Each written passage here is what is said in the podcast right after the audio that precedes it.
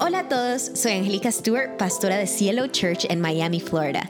Este es nuestro podcast, en el cual subiremos nuevos episodios cada semana. Quédate a escuchar el mensaje de hoy. Bueno, hoy vamos a estar hablando, estoy como el meme ese que manda mi esposo y que, que uno lo pone y que como todo nervioso, pero quiero, quiero empezar hablando, contándoles un testichisme un testi chisme. Adivinen qué es eso. Un testimonio, pero que también es chisme. Que ustedes no lo tienen que saber, pero se los voy a contar. Pero es un testimonio y no me avergüenza contarlo porque, bueno, no me, no me avergüenza el Evangelio ni lo que el Señor ha venido haciendo en mi vida. Soy una obra en proceso. Así que les cuento, yo sé que ustedes saben que hace poquito estábamos con Roy en Colombia. Estábamos como viviendo esos días de vacaciones y estábamos allá muy felices, motivados en familia y yo estaba tan feliz porque yo llevaba una agenda espectacular para Colombia. O sea, yo llevaba, yo tenía reuniones, tenía conferencias, o sea, lo que yo hacía en Colombia antes lo iba a ir a hacer. Y estaba contenta, me sentía súper animada, me sentía súper feliz. Y Roy también me veía emocionada. Nos pasaron una serie de cosas, nos cancelaron el vuelo, nos íbamos por Spirit y nos cancelan ese vuelo, un vuelo carísimo que después nos tocó Roy ahí como loco solucionando y yo calmada. Yo sabía que yo iba a estar en Colombia. Yo decía, no me importa, yo sé que yo voy a estar en Colombia. Y Roy decía, voy a solucionar como sea. Yo nada más le veía la cara y yo calladita, yo nada más lo miraba. Yo, ¿será que me arreglo el cabello? ¿Será que no? Pero yo sé que yo voy a viajar. Y Roy ahí todo tranquilo compra sus tiquetes, nos vamos con tiquete de ida, no teníamos tiquete de regreso, así que yo dije, esta es mi, mi posibilidad de que yo me pueda quedar en Colombia, porque los tiquetes van a estar caros.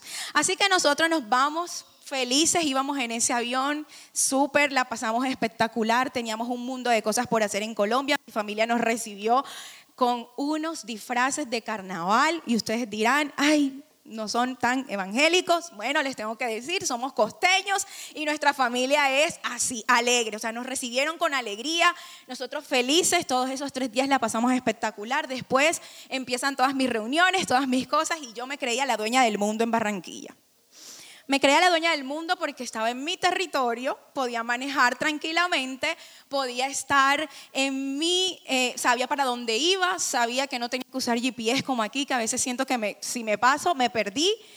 Allá estaba en mi territorio, me sentía literalmente la dueña del mundo.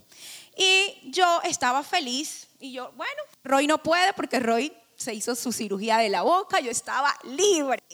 Entonces estábamos en esa conferencia y pasaron un montón de cosas increíbles, pero cuando nos veníamos, unas horas antes, yo sentía una inconformidad en mi corazón. Yo sentía un fastidio, yo sentía como, como esa cosa que a uno le da cuando uno dice, pero ¿para qué me voy para allá? O sea, literal, así era mi pensamiento. ¿Yo qué voy a hacer a Miami? ¿Yo para qué me voy? ¿Yo qué voy a hacer allá? Yo no quiero estar allá. Si aquí tengo todo, me pagan bien, por conferencia gano bien, eh, vivo bien, estoy en mi casa con mi familia y me sentía tan contenta. Yo no quería que ese momento se acabara. Y venía en ese avión y en ese avión había un silencio que daba miedo entre Roy y yo. O sea, nosotros ni nos mirábamos. Y nosotros no somos así. Y nosotros veníamos en ese avión y yo les digo que Roy y yo veníamos en silencio. Eso nunca pasa, Roy y yo somos súper chiclosos y yo casi que me monto siempre casi que al lado de él en el avión, en la silla de él. Y eso, es, ese día no fue así. Nosotros veníamos serios. Y pero yo, yo venía como brava, como confundida, yo venía como, como inconforme. Y eso lo estaba sembrando en mi mente. Entonces yo venía en el avión y yo venía pensando, y ahora otra vez me voy a lo mismo, y ahora otra vez a levantarme y hacer desayuno, y todas esas cosas que a uno le vienen a la mente. Cuando llegamos, igual, en silencio, y yo estaba preocupada, pero yo estaba viviendo mi duelo, o sea, como cuando alguien se muere, yo estaba viviendo mi duelo. Y en silencio todo ese tiempo. Llegamos y yo nada más dije, tengo hambre, vamos a comprar comida, fuimos a comprar comida y siguió el silencio. Yo no pensé que mi esposo iba a ser tan prudente. Yo creo que él dijo, bueno, la voy a dejar que viva su duelo porque ¿qué puedo hacer? Y nosotros en esos días yo estaba encerrada en que yo no sabía yo qué iba a hacer aquí en Miami. Y yo estaba tan confundida, estaba sembrando tantas semillas de frustración, tantas semillas de mentiras, tantas semillas de inconformidad, tantas semillas de tristeza, que eso era lo que yo transmitía. En mi casa no estaba la armonía que debía estar, no estaba la presencia de Dios, porque si yo estaba mal, adivinen qué, mi hogar estaba mal. Entonces yo venía, iba, iba y oraba, y yo decía, bueno, Señor, voy a afilar el, el hacha. Pero mi oración era, Señor, yo no quiero estar aquí. Señor, yo me siento tan mal. Señor, yo allá en Colombia estoy bien. Y esa era mi queja y una queja y una queja. No era una oración que, en la que yo descansara, era una oración donde yo me confundía más. Y un día me levanto yo creo que eso fue el jueves, o sea que pasaron como dos días. O sea, imagínense ustedes, o sea, les estoy contando el chisme, porque ya eso pasó y Dios ya sanó todo eso en mi vida y soy una mujer libre y lo puedo contar en paz. Y yo estaba ahí orándole al Señor y empecé a orarle, pero ya no le oraba así, sino que le decía, Señor, perdóname. Y lloraba y le decía tantas cosas. Y el Señor empezó a mostrarme un árbol, un árbol que las ramas iban, se iban como metiendo más al fondo, o sea, como que iban más profundo. Y yo le decía, Señor, ¿qué me quieres decir con eso? Porque yo sabía que venía de Dios.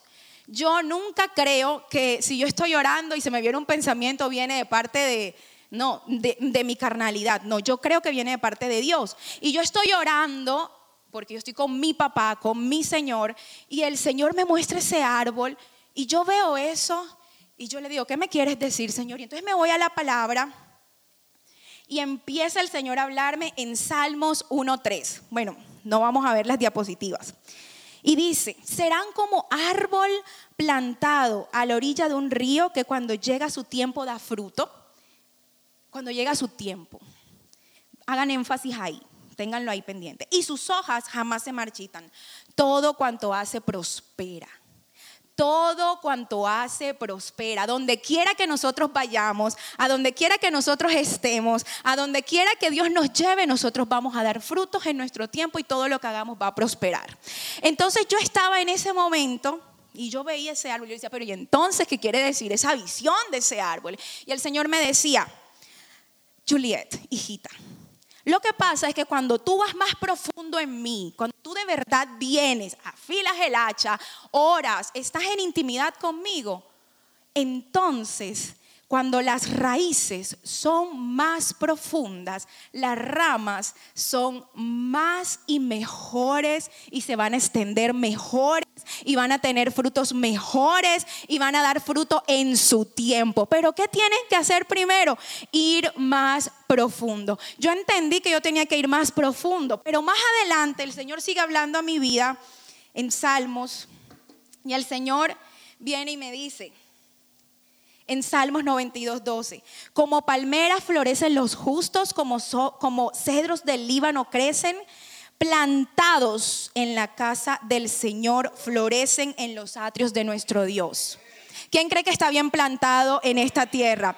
Yo cuando él me cuando cuando estoy ahí y y cuando le dije, mi pastor me dice, ¿qué vas? ¿Con qué vas a predicar? Y Roy también en el carro. Yo le dije, no, no llevo nada con qué predicar porque yo voy a hablar de mi vida y de mi experiencia.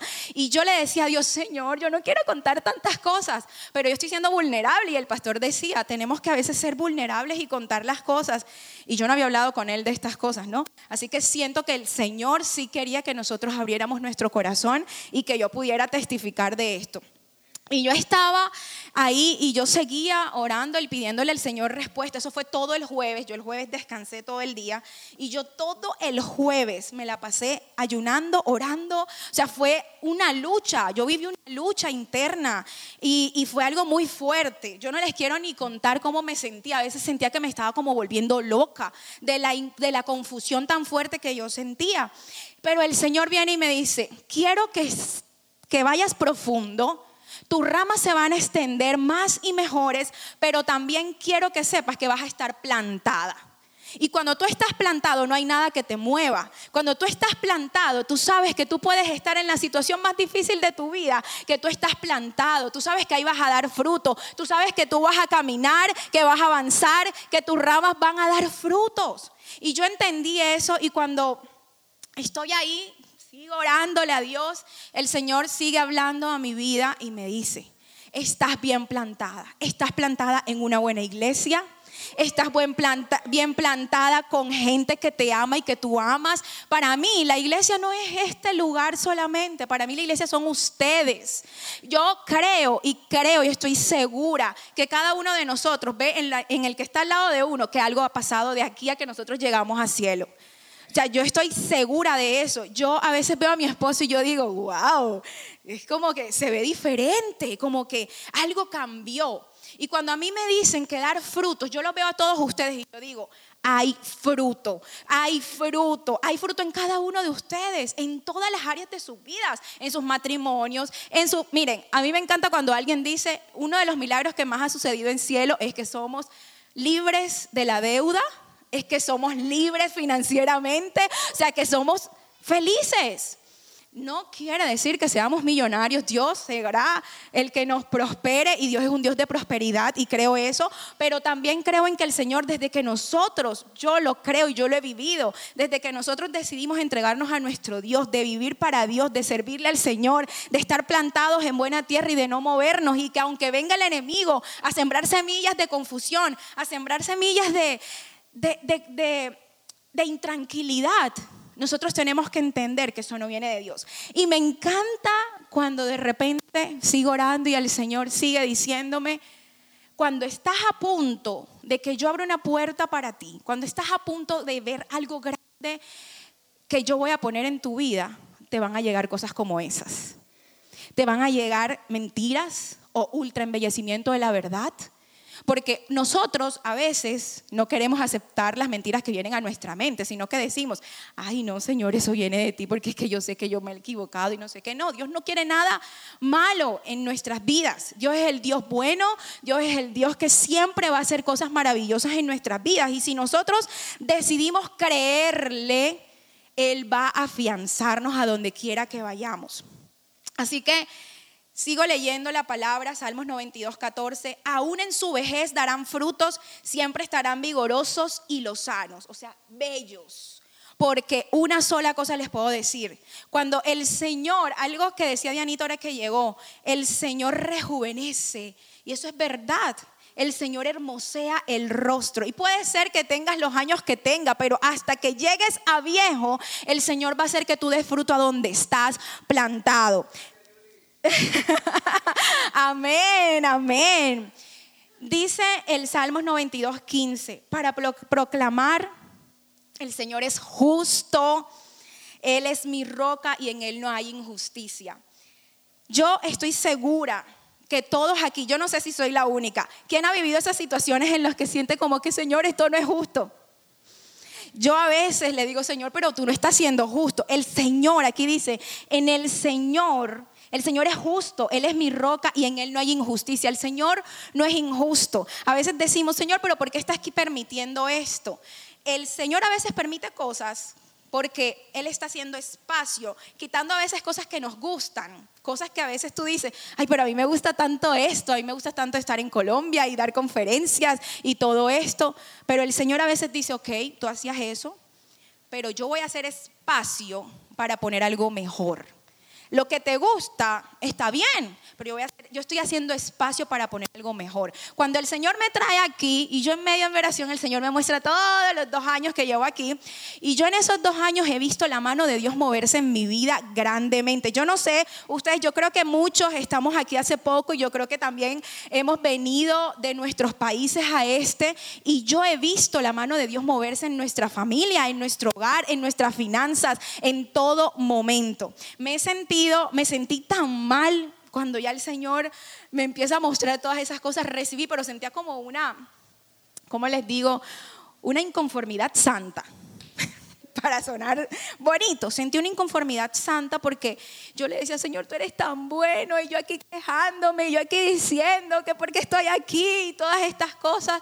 El Señor diciéndome, porque voy a cumplir tu mi palabra, porque voy a cumplir mi promesa en ti, porque vas a dar frutos, porque quiero que fluyas, porque quiero que dances en mí, porque quiero que crezcas en mí, porque quiero darte y abrirte puertas. No es como el otro. Porque a veces uno dice, ay no, pero si Carlos Mario lo pudo hacer, yo lo puedo hacer. No, Carlos Mario puede hacer cosas extraordinarias. Nuestro pastor Sebastián puede hacer cosas extraordinarias, pero Roy puede hacer otras cosas. No necesariamente si él lo pudo hacer, yo lo puedo hacer. Dios a cada uno nos dio un don, un, un, un, talento. Y yo creo que todos los que estamos aquí en esta sala, si ponemos a producir nuestros dones y nuestros talentos, podemos cambiar el mundo. Yo creo en eso. Así que el primer punto fue, quiero que vayan más profundo. Si van más profundo van a ser plantados y estamos plantados en buena tierra. El segundo, ama con todas tus fuerzas. Después de llorar y después ya sanar mi corazón y ya descansar en Dios, el Señor viene y me dice, ahora ves y cuéntale a tu esposo. Y yo yo quería hablar con él y quería amarlo y todo, pero yo no quería contarle nada de lo que yo estaba sintiendo, aunque yo sabía que él lo sentía. Yo sabía que él sentía mi inconformidad. Yo sabía que él sentía mi intranquilidad. Yo sabía. Es más, yo no sé quién le ha pasado que ustedes están pensando algo y por allá tu esposo o tu esposa te dice, ay, mi amor, tal cosa. Y dice, mi amor, yo estaba pensando en eso. A nosotros nos pasa muchísimo. Roy a veces está pensando en algo y yo le digo, mi amor, ¿qué tal si vamos a tal cosa? Y mi amor, acabo de pensar en eso. Nos pasa mucho. Entonces yo estoy segura de que él sentía todo eso. Y yo voy al cuarto y le digo, tengo que hablar contigo y me siento a su lado. Y le empiezo a decir, es que me sentía así, me sentía así, y sentía esto, y era como la una de la mañana más o menos, cuando me gusta hablar a mí, a la hora que me gusta. Y yo ahí le empecé a decir, siento esto, me sentía así, me sentía así, y así le empecé a decir todo, le saqué todo, le abrí mi corazón, y él no dijo ni una palabra se quedó en silencio. Yo esperaba que él me dijera, ah, no, pero entonces vete para Colombia o algo así. No, no, él en silencio total. Pero me miró con esa mirada de amor, con esa mirada tan linda que yo decía, ay, pude descansar, como que sentí la mirada de Dios ahí y luego me abraza y yo me acurruqué ahí, pero me abrazó con esa pasión como quien, y yo escucho, parece que escuchara la voz de Dios diciéndome, te amo y estás segura en mis brazos. Te amo y te doy seguridad.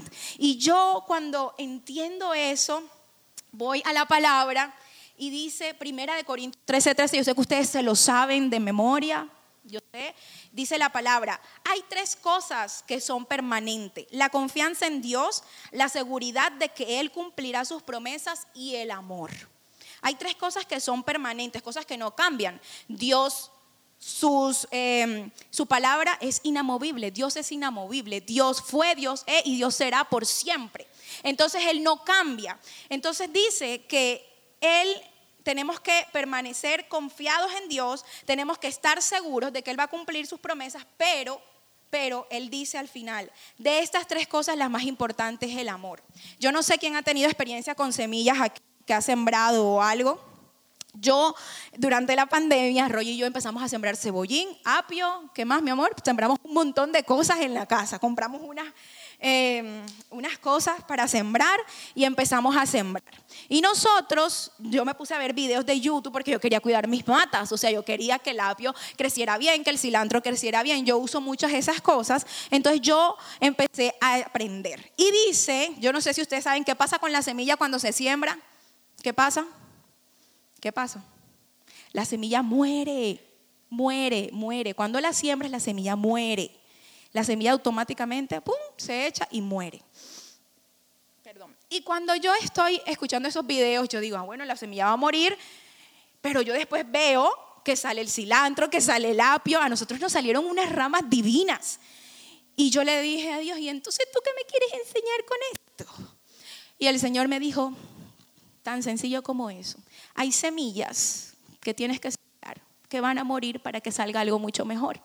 Vas a tener que morir muchas veces a tus deseos carnales, a tus deseos como mujer, porque ya tú no eres una mujer soltera y porque ya tú no puedes estar pensando en ti nada más, tú ahora tienes que pensar en dos. Tú ahora tienes que pensar en que tú eres grande, en que tú... Miren, hay algo que me encanta de Dios y es que Dios sembró semillas de grandeza en cada uno de nosotros nosotros tenemos semillas de grandezas en nuestro corazón, en nuestra vida. Y cuando el Señor me empieza a hablar de esas semillas, yo empiezo a decirle, bueno, Señor, yo sí, yo he sembrado tal cosa. Y ustedes, si no han sembrado, si ustedes lo hacen, se van a dar cuenta de que luego ustedes colocan una semilla, la semilla muere y a los días empiezan a salir todas esas maticas, pero hermosas hermosas, porque entendemos, entendemos que cuando nosotros vamos más profundo, estamos bien plantados y si nosotros morimos a nuestros deseos, vamos a florecer como las águilas, vamos a volar, vamos a tener los mejores frutos del mundo y del momento en el que estemos viviendo, porque así dice el Señor. Y el tercer, ah no, les quiero contar algo cortico, cortico, cortico ahí. Estoy siendo muy natural hoy, literal. Hace poquito, hace poquito, mi esposo me regaló un libro de John Maswell, que a mí me encanta leer. Y él me regaló un libro y ese libro habla acerca de la influencia en los demás. Y habían dos ejemplos que me encantaron acerca del amor. Y dice que una maestra eh, daba clases de matemáticas y ella todos los años veía al mismo niño repetir la clase pero porque este niño sigue repitiendo la misma clase. ¿Qué pasa con este niño? Y un día se le acercó, ya cuando vio que era mucho, mucho tiempo el niño repitiendo la misma clase, se le acerca y le dice, ¿tú por qué estás nuevamente repitiendo la clase? Él dice, es que yo no entiendo nada, yo no sé nada, yo, usted no, no me gusta cómo usted explica todas esas cosas. Y la maestra se dio cuenta de que había algo más de fondo. Entonces se acercó y ya no se dedicó solamente a dar la clase como lo hacen normalmente los profesores, sino que se acercó a él y le enseñó son dos cosas diferentes. Algo que tú das así superficial y otra cosa es enseñarle a alguien. Ella le enseñó, le mostró que era fácil, le mostró que podía hacerlo, le mostró que él era inteligente, le dijo palabras de afecto, le dijo palabras de amor y el niño pasó la clase. ¿Qué fue lo que pasó ahí? Él le dice al final, ahora entiendo porque no pasaba. Y él dice, porque ahora me siento bien conmigo mismo y con usted que me está dando la clase. Tenemos que amar a la gente para que la gente dé frutos. Y algo que me encanta de nuestra iglesia es que nosotros somos amados. Es que nosotros somos bendecidos, porque les tengo que decir algo. Yo siempre que tengo alguna situación, bueno, casi siempre, corro donde mis pastores y de una forma así como superficial les cuento, y ellos parece que fueran profundo en mi corazón y me dan la palabra correcta y avivan algo en mí que yo, que yo sentía que estaba muerto. Y el segundo ejemplo habla de un entrenador, Vincent Lombardi. Él ahí cuenta que él, él, decía, porque hay tantos entrenadores que tienen equipos tan buenos, tan buenos, increíbles equipos y no ganan. Tantos equipos buenos y no ganan. Él se dio cuenta que faltaba un factor importante el cuidado del uno al otro. El amarse, el conocerse, el saber que hay una persona, como decía el pastor, que tiene una situación que nosotros no conocemos. Él se dio cuenta que el factor fundamental era el amor y decidió empezar a entrenar con amor. Una de las cosas que yo he aprendido de parte de Dios es que entre más nosotros amemos, entre más nosotros seamos sinceros, miremos con esas miradas de amor y abracemos con esa, con esa intimidad y con ese amor tan genuino, nosotros vamos a ver a los demás florecer y crecer. Y por último, estaba eh, en, la casa de mis pastores precisamente, después que llegamos de, de Colombia y nosotros fuimos. Después del domingo de la iglesia, fuimos allá y estábamos ahí y hablando de todo, yo les empiezo a contar lo que yo sentía. Y el pastor, como siempre, dice, ¿cómo así? ¿Qué, qué vienes a hacer Miami? ¿Roy qué? ¿Usted está casada? Y todo eso. Y ahí hablando y él siempre como molestando. Y Roy, sí, pastor, ¿cómo la ve? Y todo ese cuento. Y cuando ya nos vamos por allá, se escucha una vocecita. Una vocecita que dice, pero aquí lo puedes hacer mejor y lo puedes hacer más grande. Aquí también lo puedes hacer mejor y más grande. Todo eso que tú hiciste allá, lo puedes hacer aquí mejor y más grande. Esa vocecita que a veces uno no escucha mucho, pero que sabe todo y está analizando todo y nos está viendo a todos, que nos ama, que está ahí y que yo sentí que era la voz de Dios. Y lo segundo que les quiero decir es que tenemos que sembrar semillas de esperanza. Semillas de esperanza no es solamente decirle a alguien, eh, o estar ahí con alguien y ya, es decirle o lanzar una palabra, proclamar una palabra a esa persona, declarar en esa persona que es grande, que es buena, que, que puede hacerlo y lo puede hacer mucho mejor. Y esa voz fue la de mi pastora Angélica. Mi pastora Angélica no habla mucho y ustedes lo saben, pero cuando ella dice una palabra, esa palabra, como yo salí de ahí, yo, yo, fui, yo me sentía como así. Y yo salí de ahí grande, gigante, yo salí de ahí con planes, con sueños, visualizando todo. Al día siguiente me llama alguien y me dice, Juli, yo quiero ser parte de tu proyecto y yo quiero estar ahí y yo quiero que vengas a mi casa. Fui a su casa, me vi con esa persona, estuvimos ahí porque lanzaron una palabra. ¿Cuántas veces te has quedado callado ante una situación de una persona y no le has dicho algo bueno? Hay veces que uno quiere que le digan, ay, sí, tú hubieses quedado en Colombia, tú no haces nada acá, tú allá vives bien, como mucha gente que dice. Yo considero que la gente que se tiene que ir a vivir o salir de su país es aquellas personas que no tienen nada. Aquellos que sí tienen, tienen que quedarse en su país. Esa era una de las frases que yo más escuchaba en mi trabajo, porque yo quería que alguien me dijera algo que alimentara mi, mi ego. Pero vino mi pastora y dijo eso y esa palabra dio fruto en mí, dio fruto en mi vientre, dio fruto en mi corazón. Yo hoy les tengo que decir que primero nosotros, si queremos ver frutos en nuestra vida, tenemos que ir profundos en Dios, tenemos que afilar el hacha. Eso no es mentira. A mí me ha pasado que yo he durado días sin orar y yo no sé quién ora todos los días, pero yo he durado días sin orar. Y yo le he dicho a mi esposo, mi amor, estoy tan fría en Dios. Yo a veces le digo a él, mi amor, no he orado hoy, me siento tan rara y a mí me da como una cosa rara. Yo no sé a ustedes, pero yo me siento extraña porque no he hablado con Dios. Y yo les tengo que decir que así como yo estoy aquí predicando, yo hablo con Dios. Relajada, fresca, yo le muestro mi corazón, le digo, Señor, aquí estoy, mírame. Pero en esos días que estaba así, no, no estaba pasando nada en mi vida. Fui profundo en Dios entendí que estaba bien plantada, que Dios me había traído a este país para florecer y para dar frutos al ciento por uno.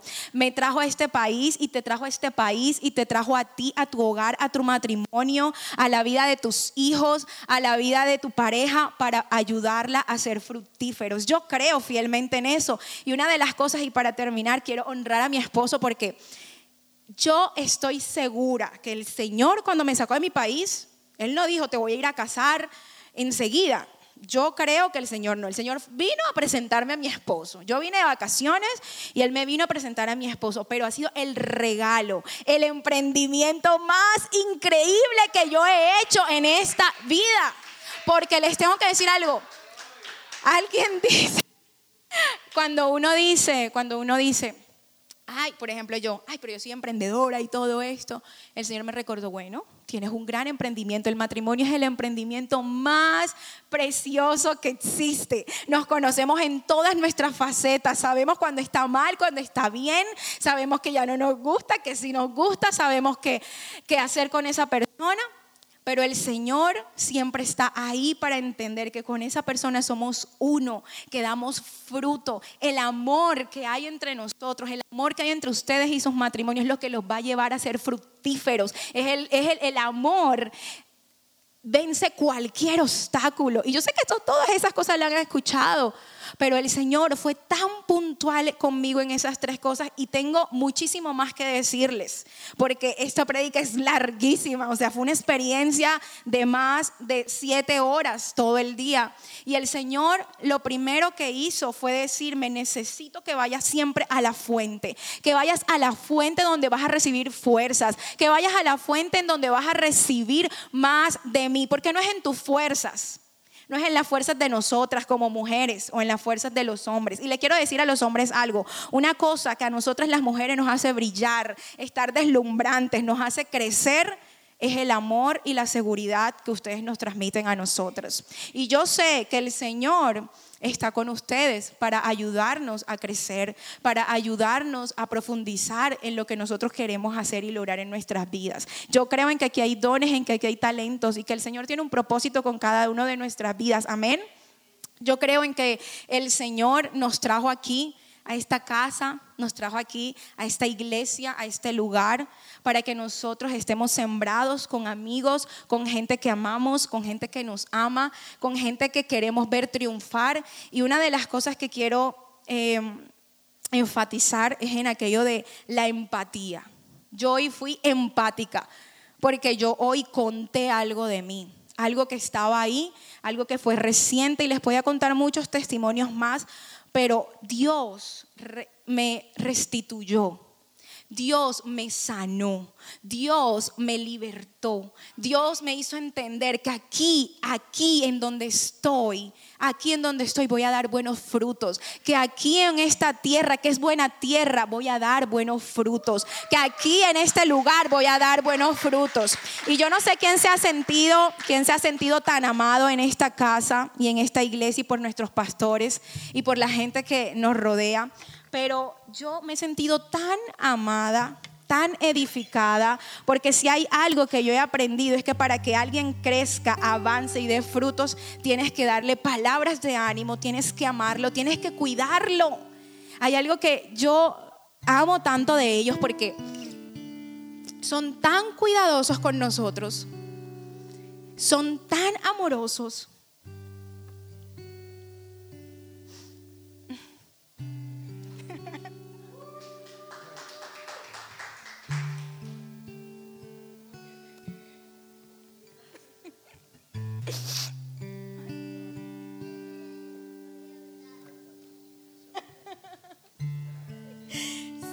la guitarra.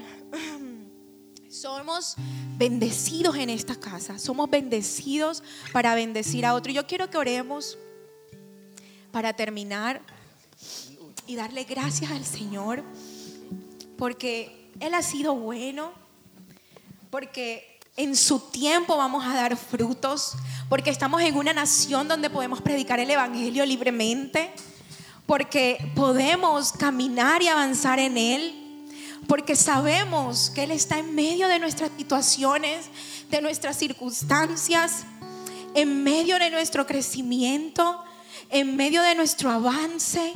Yo creo en ese Dios que ayuda a ir más profundos en Él, que nos ayuda a tener más y mejores frutos buenos frutos a donde sea que nosotros vayamos.